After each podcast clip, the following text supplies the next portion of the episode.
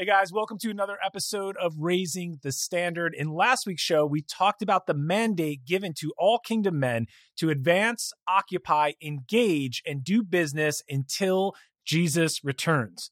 In this week's show, I want to provide a counterbalance to some of those military terms that we looked at last week and give you another perspective in which to view your life and your work while you are here on planet Earth. Stick around to the end of the episode because I'm going to share with you something I perform on myself on a regular basis to make sure that my heart and my mind are fixed on the right things while I am advancing and engaging the world. Let's get into it. You are listening to Raising the Standard Leadership, Mindset, and Development for the Kingdom Man. If you've ever wondered, how can I be the man God created me to be? Or maybe you asked yourself, what purpose does God have for my life? If that sounds like you, then you're in the right place. My goal is simple to help you access the unfair advantage all Christian men have and give you actionable strategies to reach your full potential. My name is Josh Kachadorian. I am a best selling author, husband, father, disciple, and son of Jesus Christ. If you're ready to get off the sidelines, upgrade into your identity as a kingdom man, and take the territory that God has for you, then it's time to raise the standard. Okay, guys, welcome back to another episode. Now, this is kind of a part two to last week's show, which was titled The Military Language of Jesus.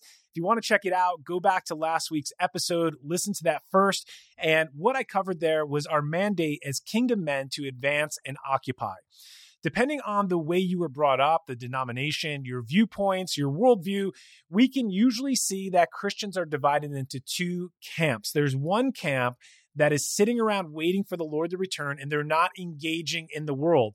They're looking at themselves as I'm in the world, I'm not of it, and therefore I shouldn't advance, occupy, do business, or plan. And they're really waiting on a rescue plan to come and get them and snatch them out of the world.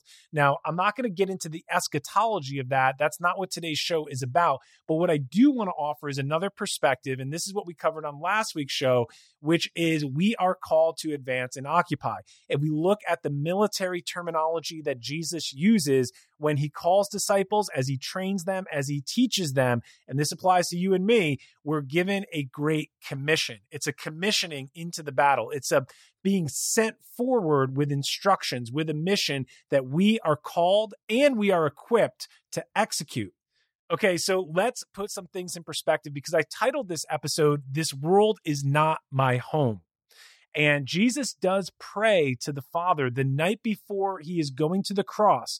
And he says in John chapter 17 that the world has hated his disciples because they are not of the world, just as Jesus is not of the world. So let's stop there for a moment because we are not of the world. We're not from this place. When you accepted Jesus Christ, when he came into your life, when you became born again, you received new DNA.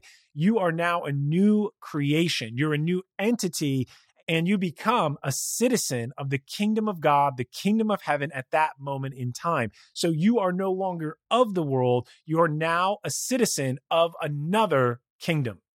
Jesus will go on to pray and ask the Father not to remove them from the world, but to preserve them, to preserve us from the evil one, because we are in that battle. We are under attack. So he's praying that we would be kept from the evil one in this world while we are citizens of another kingdom. Jesus will go on to say that we, his disciples, are not of the world, just as he is not of the world. And he also asked that as he was sent, that the Father would send us. So there is a sending for kingdom men. We are being sent to something as we follow the Lord in our new citizenship, in our new pledge to the kingdom of God. So let's just build upon last week and just talk about in it because we are in the world. And I talked about this mandate on our lives to advance, to occupy, to see growth, to acquire, to manage, to multiply, to store, to build, and to give. We also see we're not of the world. And even though I'm doing all the things I just listed, even though I'm building and I'm equipping and I'm managing and I want to see multiplication in my life, and I believe that's the will of God for us that we would multiply, occupy, and do business until He returns, I also have the attitude and I recognize that this world is not my home.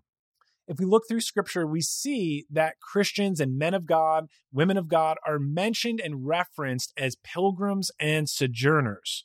And in Hebrews chapter 11, which is also known as the Hall of Faith, we read about the champions of the faith. These are the men of God, the women of God who've gone on before us. They've done exploits. They are the ones that God takes notice of and recognizes them in this chapter and it highlights all their hallmarks, all their great faith, how they walked with God, how they stepped out, how they accomplished great things in the eyes of the Lord. And there's a focus at the beginning of the chapter on Abraham, how Abraham was a man of faith. We also see that Abraham is also an alien in this place. He is a pilgrim, he is a sojourner, and he dwells in tents, which signifies he's passing through. This place is temporary to Abraham, and he's looking forward to, he has his hopes set on a future city whose builder and maker is God, speaking of an eternal realm, a spiritual realm that he knows he will inherit at one point. And that is the promise that Abraham is holding on to.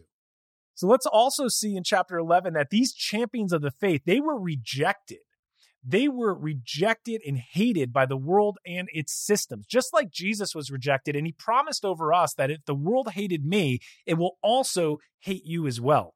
And lastly, in chapter 11, you'll see, and we'll give a list of how the world treated these men of faith, that they were literally sawn in two. And we, it goes through great, vivid detail of their death and the way they died as martyrs. And it says there these powerful words that the world was not worthy of them.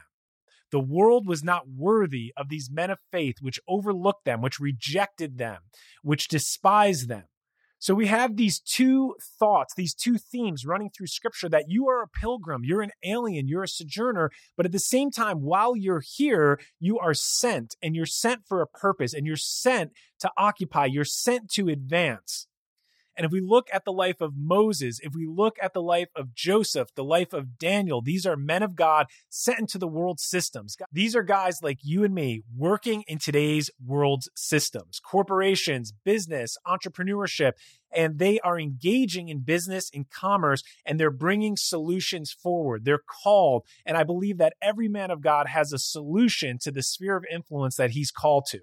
It's also interesting to note that all of these men are raised in a crisis time. Just as we're experiencing crisis in our nation at the time I'm recording this, the Lord is raising up kingdom men, kingdom driven men that carry solutions, that carry the answers to the problems the world is facing.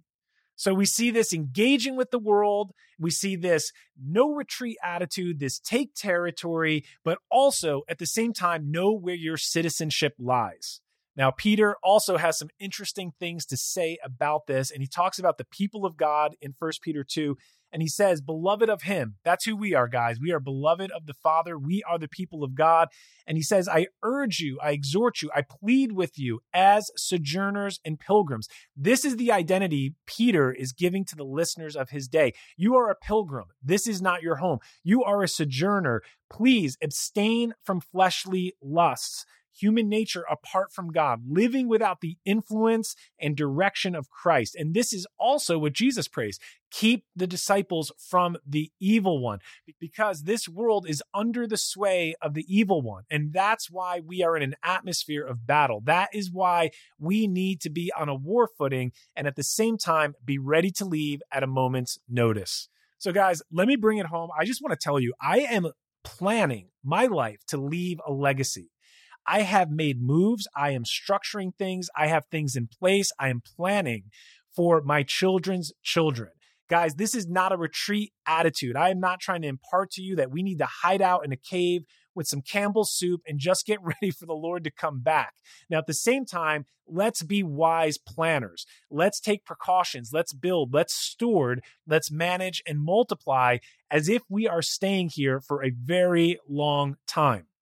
So, guys, I'm all about taking territory. I'm all about advancing. I'm, I'm, all about occupying, and I am all about doing business until he returns.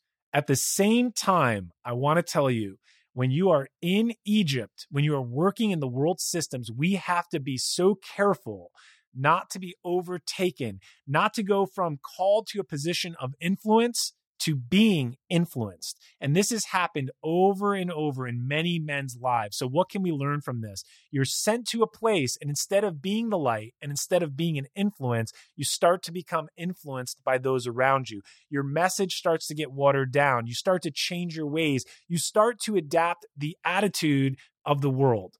And guys, let's just talk about money for a minute. Mammon is powerful. Jesus talks about money more than maybe any other subject he talks about. And he talks about the spirit of mammon, that there's a spirit attached to worldly possessions, to worldly materials, to this lust that comes over men for more possessions, for acquiring wealth. And there's nothing wrong with wealth, guys. Go and get it. I believe we are to manage and multiply every resource, including money that flows through our hands.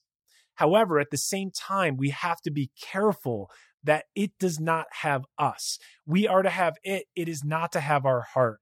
Jesus said, Where your treasure is, there also will be your heart. Guys, where is your heart? Let's do a heart check right now and just ask the Lord, Where is your heart? What are you attached to right now? You know, we talked about being pilgrims, being sojourners. At the same time, we're balancing our mission in the world, our commissioning to go and to be sent. And we are acquiring, we are fighting, we are advancing and occupying. But where's our heart in the middle of that? Because there can be a shift where you start to grow attached to the possessions and the things of this world. So, guys, I'm going to tell you what I personally do to measure my heart. I just do this heart check and I check and I ask myself and I just think about what if I had to leave everything in a moment's notice? What if I did? Okay, it's a hypothetical, but could I give it? If the Lord says right now, give it up, could you give it up? If the Lord says, I want you to walk away, could you walk away? If He says, I want you to bless someone and sign that over, could you do it? Okay, guys, so for me, it comes down to this I'm advancing. Guys, I'm taking territory. I'm going after it. I've been advanced. I've been promoted. And I will continue to run after those targets that I believe the Lord has commissioned me and called me to go after. At the same time, everything that passes through my hand in this life, I am learning to hold it loose. There was an old song long ago, and it was Keep Your Eyes on Jesus. And as you keep your eyes on Jesus, the things of this world go strangely dim and guys, this is where I'm at right now. I have been blessed. I've experienced prosperity in my life. I have more than enough. All my needs are met and I live a great life. And when you get to that status, whatever that is for you, whatever your number is, whatever you need, there's a comfort, there's some contentment that comes with that, knowing that you're safe and you're secure. But at the same time, you also see that those things you were chasing, they don't truly satisfy the world really has nothing to offer us from the things of the world. Even though I'm called to be in it, we are not of it. So the heart check that I do on myself is can I let it go? Can I hold it loosely? Can I give it up? And guys, I'll tell you this that as you walk closer with Jesus, and I just want to implore you right now, get closer with him in your walk. We are in crazy times. We are coming into an insane season we are coming into a perilous season. And it's more important than ever. And this is burning in my heart that we rise higher and we walk closer with the Lord. And as I walk closer with Him, I notice that the world around me starts to go dim. It's almost like Jesus becomes living color and everything else fades to black and white. Guys, I'm not interested in status, the latest toy, the nice object, the next thing on the horizon. Those are nice. Get them, enjoy them, use them, give them, be blessed with them. But at the same time, fix your heart, fix your eyes on the eternal, on the spiritual, that which lasts forever. So I just wanted to share with you today, guys, that as we're advancing, as we're occupying, it's so important in these days. Do not take your eyes off Jesus. Let's raise the standard. Thank you for listening to today's episode. If what you heard here today resonated with you and you want to fully step in to be the man that God created and called you to be, then I want to give you a free guide. It's called The Map, and you can get it at standard59.com. In the map, I will give you 12 biblical strategies that every kingdom man pursuing biblical masculinity must honor. If you're ready to step off the sidelines and pursue the upward call, then get the map today at standard59.com. That's standard59.com.